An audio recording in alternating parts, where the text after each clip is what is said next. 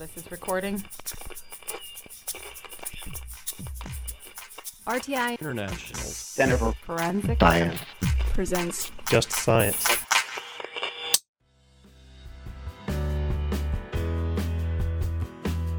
Welcome to Just Science, a podcast for forensic science professionals and anyone who is interested in learning more about how real crime laboratories work. In this season, we will cover content given at the NIJ Forensic Technology Center of Excellence's Impression, Pattern, and Trace Evidence Symposium. The symposium was held January 22nd through 25th in Arlington, Virginia. The symposium had over 200 on-site attendees and over 300 online attendees. To kick off the season, Just Science interviews John Vanderkolk from the Indiana State Laboratory. John discusses his belief of the importance of challenging your teachers and how nature's patterns are apparent throughout friction ridge evidence. This season is funded by the National Institute of Justice's Forensic Technology Center of Excellence. Here's your host, Dr. John Morgan. Welcome to Just Science, the podcast for forensic science professionals. I'm John Morgan, your host from RTI International. Welcome on board. We're recording today from the Impression, Pattern, Trace Evidence Symposium in Arlington, Virginia, from the beautiful Renaissance Capitol View Hotel.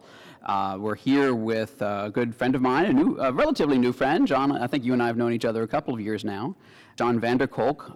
John Vanderkolk received a Bachelor of Arts degree in Forensic Science and Psychology from Indiana University in 1979. The same year, he became an Indiana State Police trooper, and then became went over to the good side in the forensic laboratory as a crime scene tech in 1983, and was assigned as a criminalist in the following year.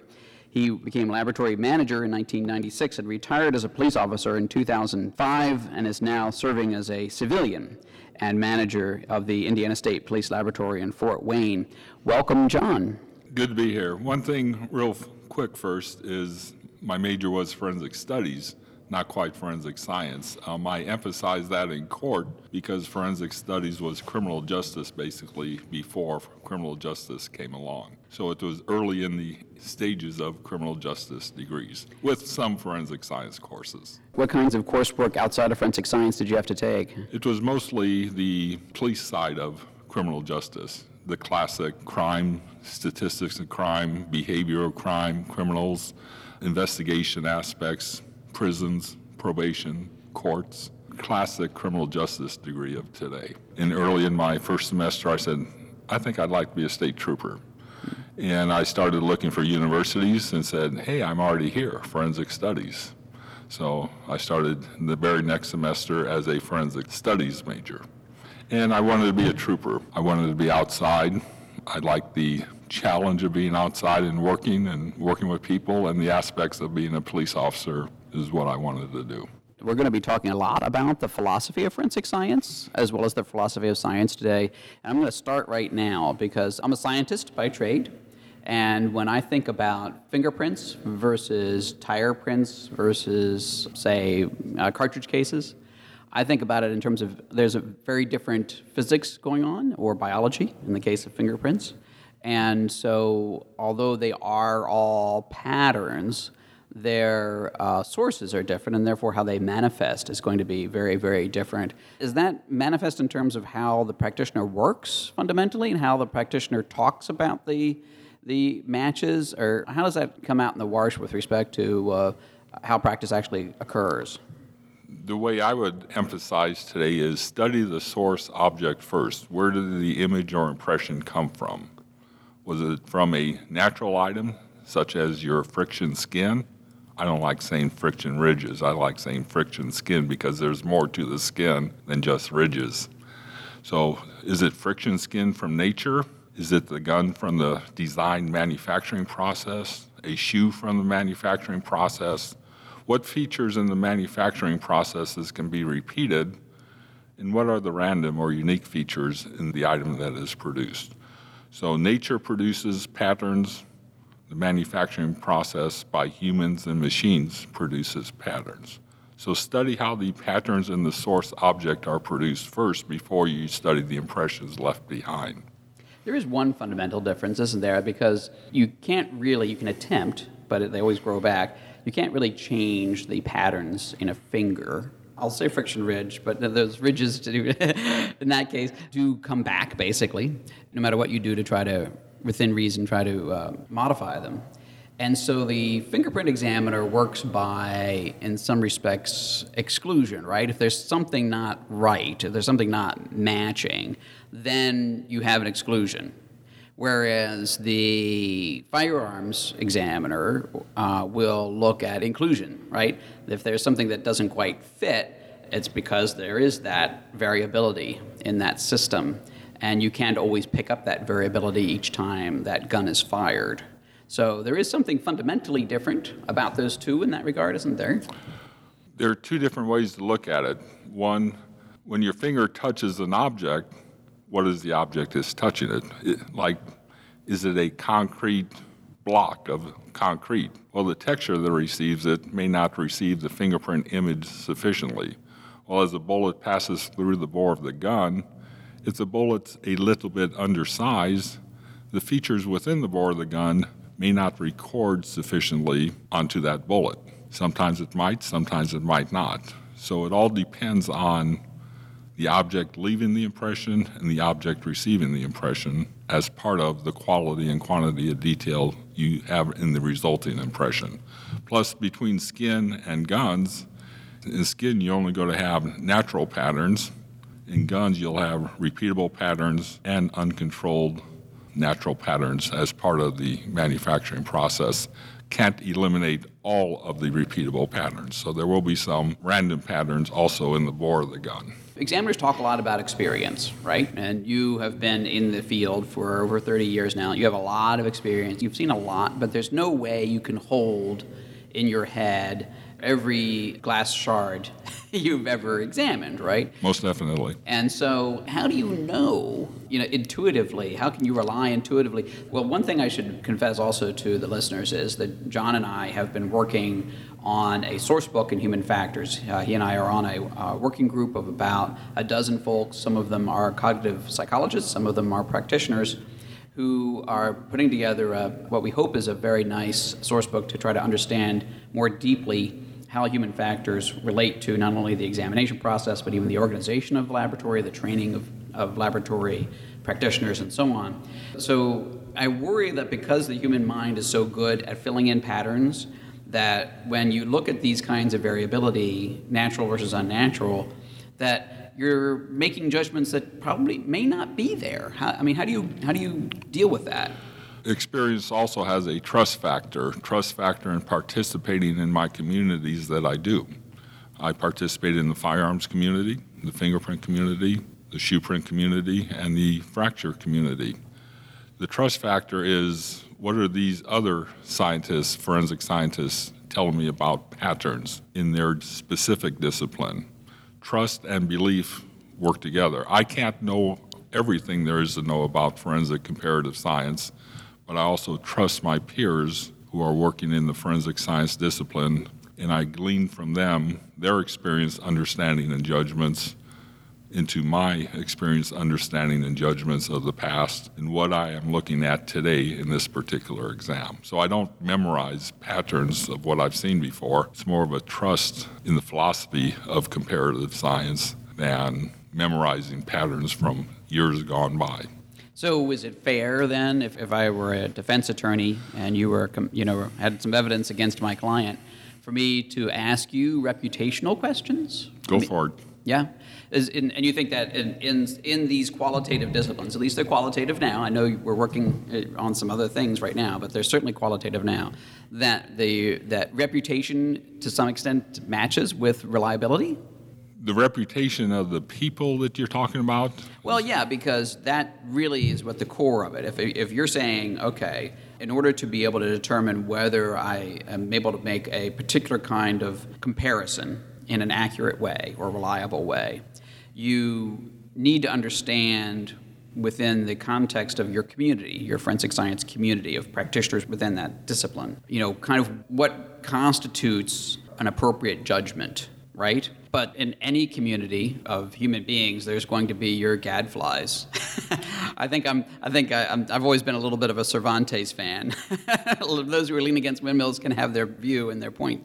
But in this case, you also are looking at, am I relying on people of good repute, right? I mean, you're really looking at it. When you're talking about a qualitative human discipline, you're almost talking about it from a community perspective.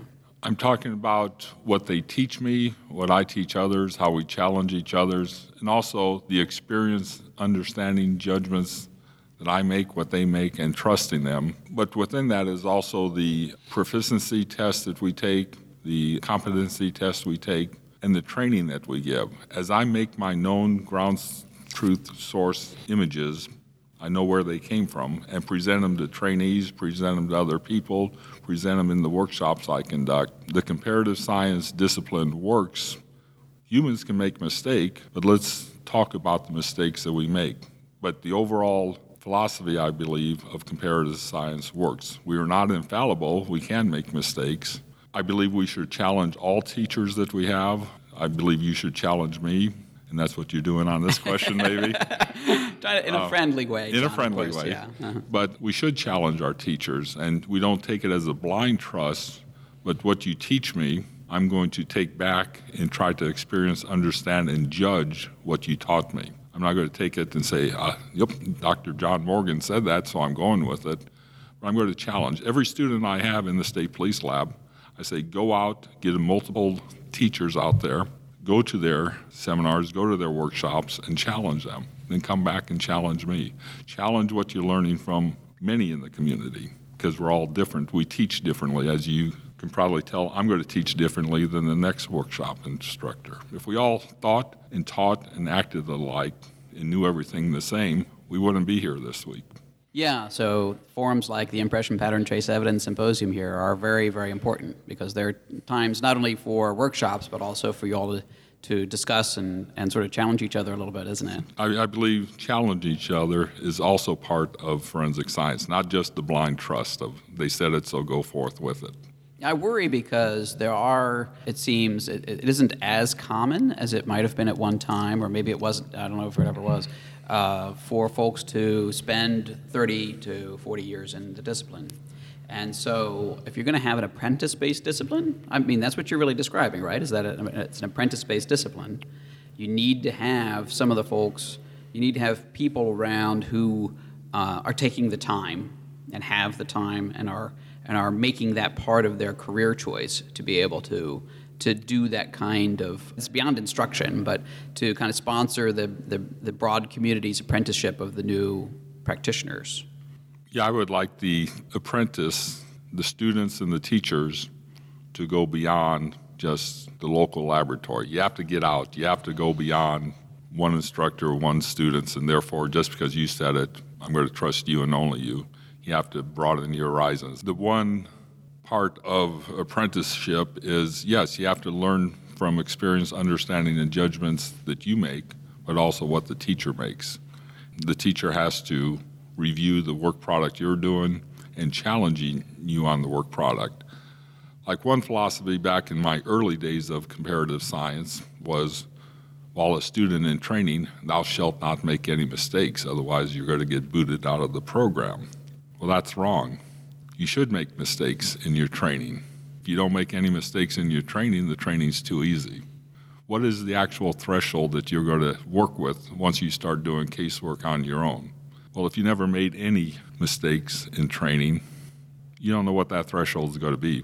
You're way too conservative, probably, on both sides of the threshold, the exclusion and the identification threshold. You don't want to make mistakes when it counts during casework, and that's part of the quality assurance program in the laboratory, to review the work product and monitor the work product. So on the making mistakes in training, learning, experience, understanding, and judging the images you're looking at, you'll probably remember those mistakes that you made in training more than you remember correct identifications, the correct conclusions, or the correct exclusions that you made in training.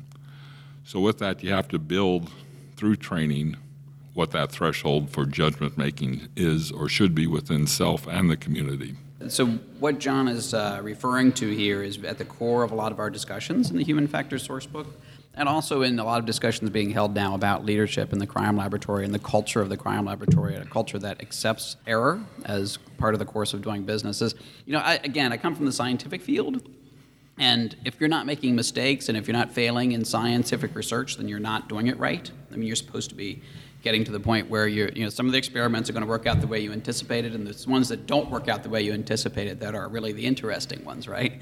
And you also learn a way of using language that is descriptive of what you find, right? You know, one of the things I have is a problem with a lot of scientists sometimes these days, some scientists, is that they will have a finding, like in medicine.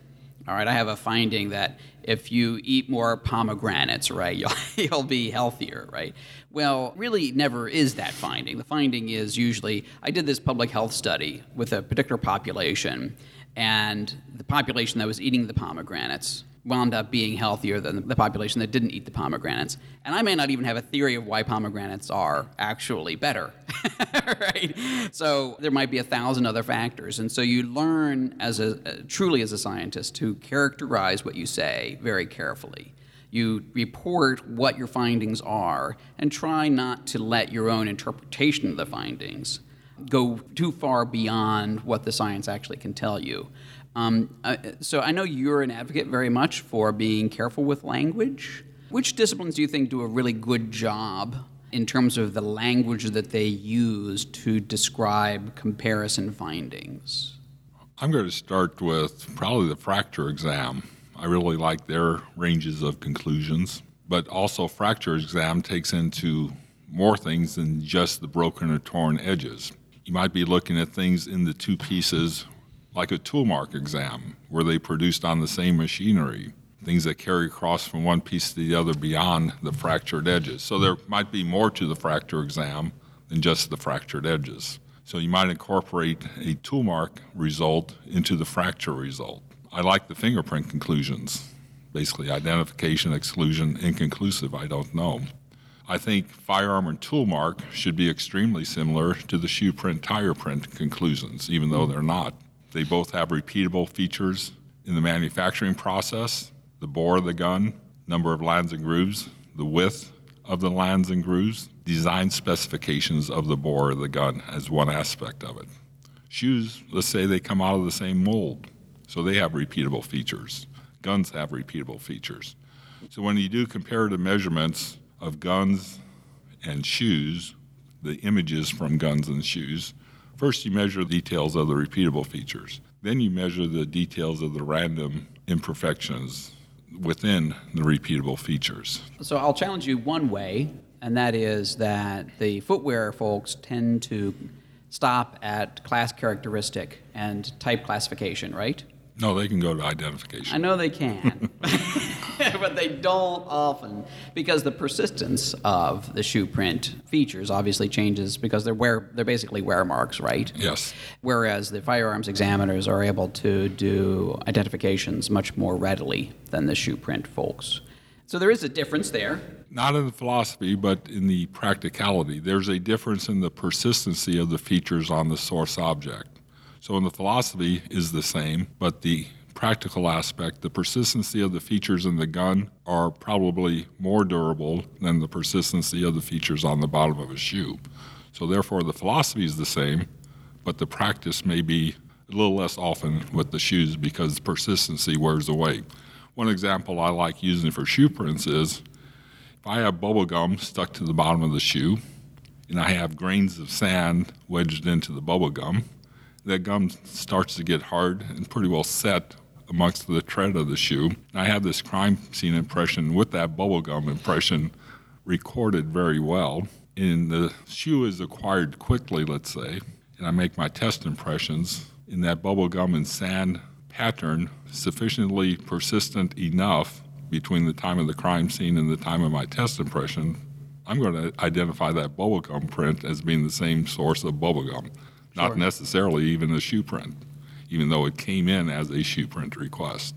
So persistency is the big, big component of everything we do. Like in fingerprints, friction skin impressions, I might have a blister or paper cut on my skin, and that blister or paper cut is recorded in the crime scene impression. I'm going to use it if we find you quickly and make a new inked impression with you, and that paper cut's right in the same spot, or that blister's right in the same spot.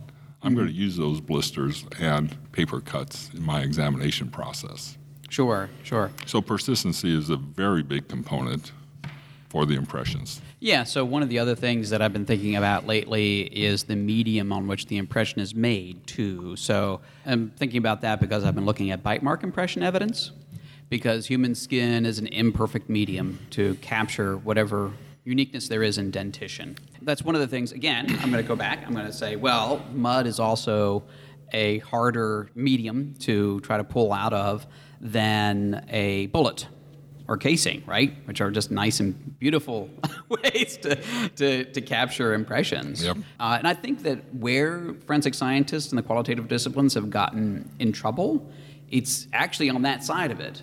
It's I think there's a good understanding of persistence, but there's been a lack of appreciation of the quality of the medium of impression. What do you think?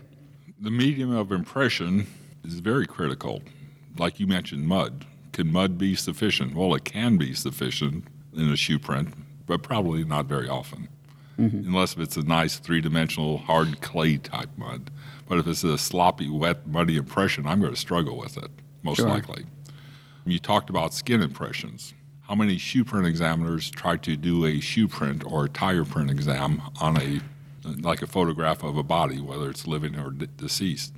Shoe print examiners might try that exam, but what do they understand about the medium receiving that impression? How is the bruising taking place when the tread contacts the body and breaks the blood vessels? You know, is it a positive image? Is it a negative image? Which way is the blood bruising the body when I see tread patterns? So I have to consider positive images, negative, reversed images, things like that. Bite marks in the body could be similar to bruising of a tire print or a shoe print on a body, but different in that, does the bite mark break the skin or just bruise the skin? Does the shoe tread break the skin or just bruise the skin? So yes, the receiving medium is very critical on the quality and quantity of detail recorded in the impression. One of the other things that you mentioned, and I kind of want to revisit it, is this idea of the experience of the community, as it were. And we're going to go into the workshop on a different podcast, but the workshop you're doing now is mostly about fracture, right? This week's workshop is fracture. Yeah. And one of the problems with fracture is that it's not as common. And so building up this sort of what is the knowledge that we have of the fracture dynamics in a particular kind of etiology. Maybe glass is more well-known just because there's so much failure analysis work that's done out there. So I guess one question I have is it fair for the forensic scientist to be looking at, and do you do much interaction with people who look at these systems outside of the forensic science domain? The glass one actually is interesting to me because I actually did a little bit of failure analysis work back when I was in the materials laboratory at Hopkins, and we would look at different kinds of components from spacecraft or missiles and all that kind of stuff. And so some of the stuff that I've seen in fracture reminds me of that, but is it possible to try to broaden your community in that regard, or how do you struggle with that issue? Yes, I would say, back in my day of doing active casework, I might do 5 to 10 fracture cases a year for Northeast Indiana. So like you say, the numbers aren't there. Yeah. Not that many times is the evidence collected at crime scenes. For the broadening the community, at one of these type symposiums, I crossed paths with a fracture researcher at Iowa State University, Dr. Ashraf Bastawros. He was trying to come into the community, and he's an expert in metal and metal fractures and aeronautical engineering. And I was in the back of the same room with him. They were talking NIJ grants. It was an NIJ meeting room all day at one of the seminars. And he says, what do you do? And so I told him basically what I just told you, a little bit of everything of comparing patterns, including fracture exam. Then he kind of got a gleam in his eye and says, hey, you want to talk metal fractures with me? I said, sure, why not? Where are you from? He said, Iowa State University. I said, I can drive to Iowa. Yeah, I'll come see you.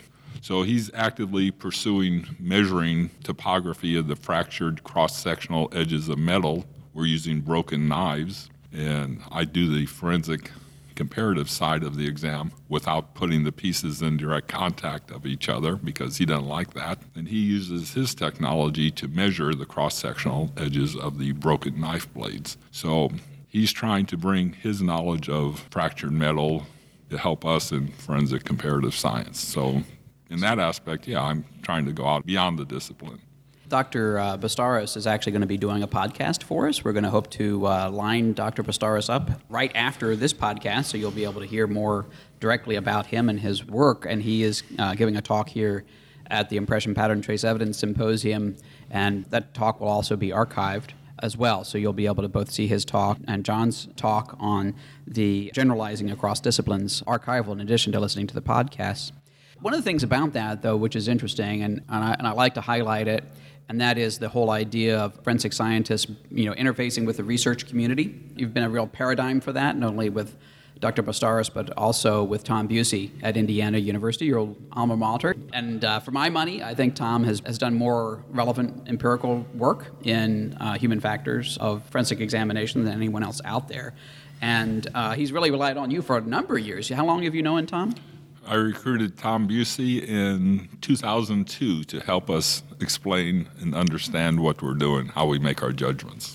I love how you put it, recruit. That's exactly what I would hope that the forensic scientists listening would look on doing. It's like, I need this kind of scientist. I'm going to go and find that person and recruit them, because we need to get some of these research scientists excited about forensic science. Well, I'm happy to, like Dr. Bastawros recruited me in the back room of a meeting. Mm-hmm. I recruited Dr. Busey by writing a letter to the chair of the psychology department at IU Bloomington. And I did get a degree in psychology, but it was more the behavior side of psychology, because I wanted to be a state trooper.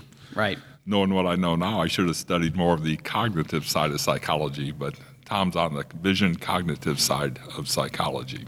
So I wrote a significant letter after Judge Pollack made his famous fingerprint Daubert decision of, we don't need no stinking experts in fingerprints. Just show the fingerprints to the jury and let them decide. Well, I was in Swigfast at the time, and I started shaking when I heard that ruling.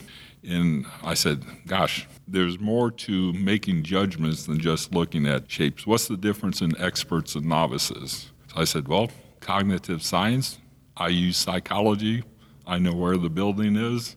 Let's see if I can recruit somebody to help us explain how do we see, think, and know, and make our judgments. Is there a difference between experts and novices when we make our judgments? And Tom's been doing wonderful research since 2002 with us. And I think that's really interesting, because many forensic scientists may look on stuff in human factors, which has really been way too heavy into confirmation bias, which I understand is an important issue. But there's so much more fundamental work here. And I love how you put it, which is this idea that what is the difference between a trained and experienced forensic scientist and a layperson who would be on a jury, for example. And that is kind of the classic dichotomy, isn't it? Otherwise, yeah, you would just show the fingerprint to the jury. Why not?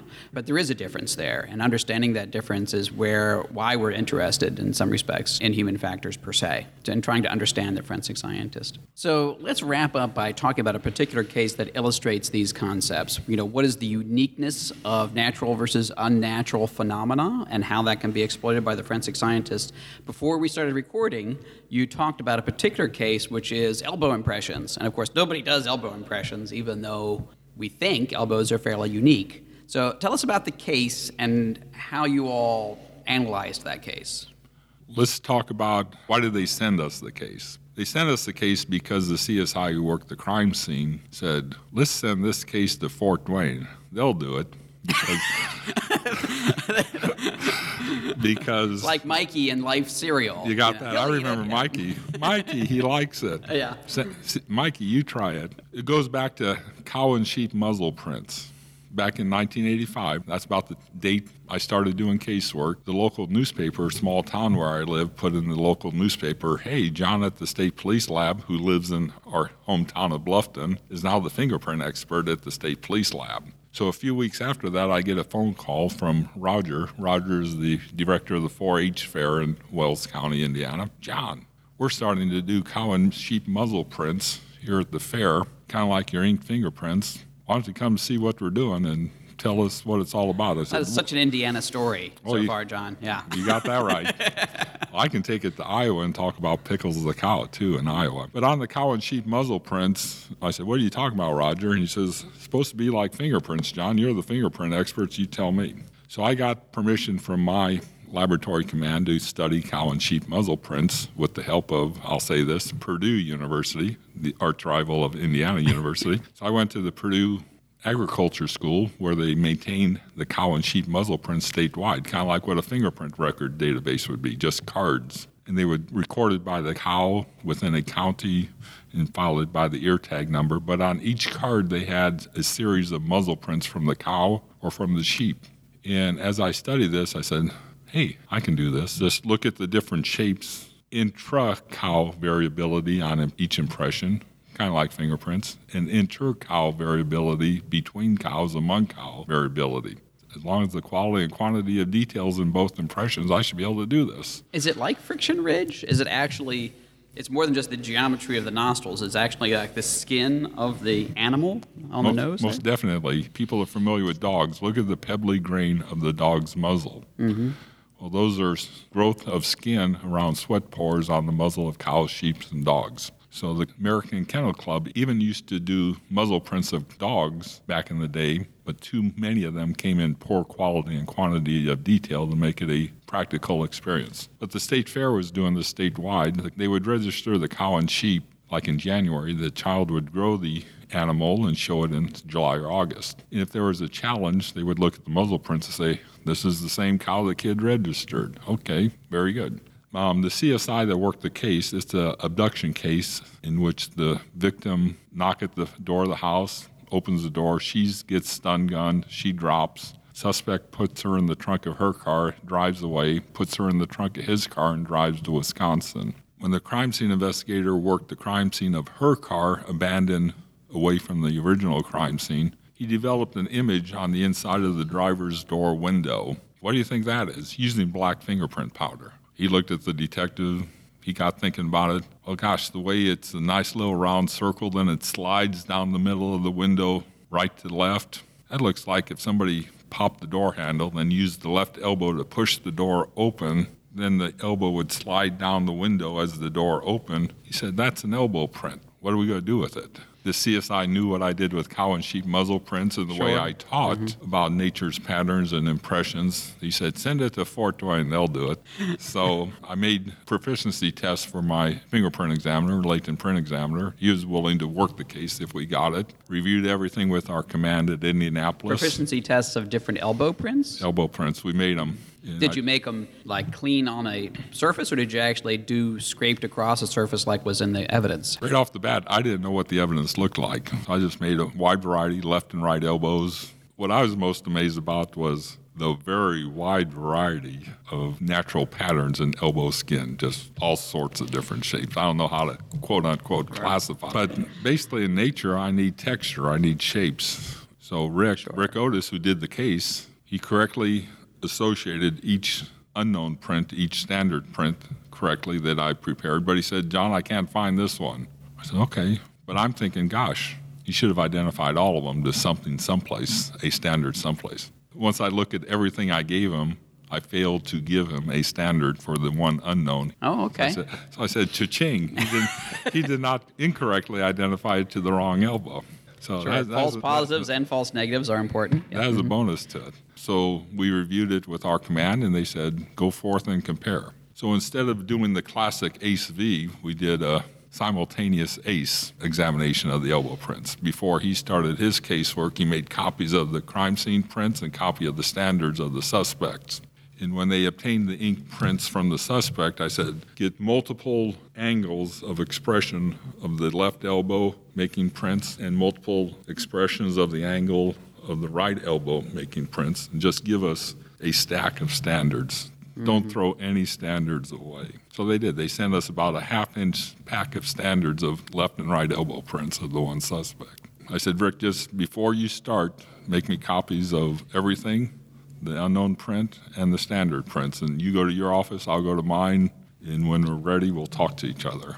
So in about 20 minutes, he came to my office and said, I'm ready. And I said, give me a few more minutes. About 10 minutes later, I said, write your answer down on a piece of paper. We'll flip them over at the same time and see what we say. So we both flipped the paper over and said, ID left elbow. And we went with it.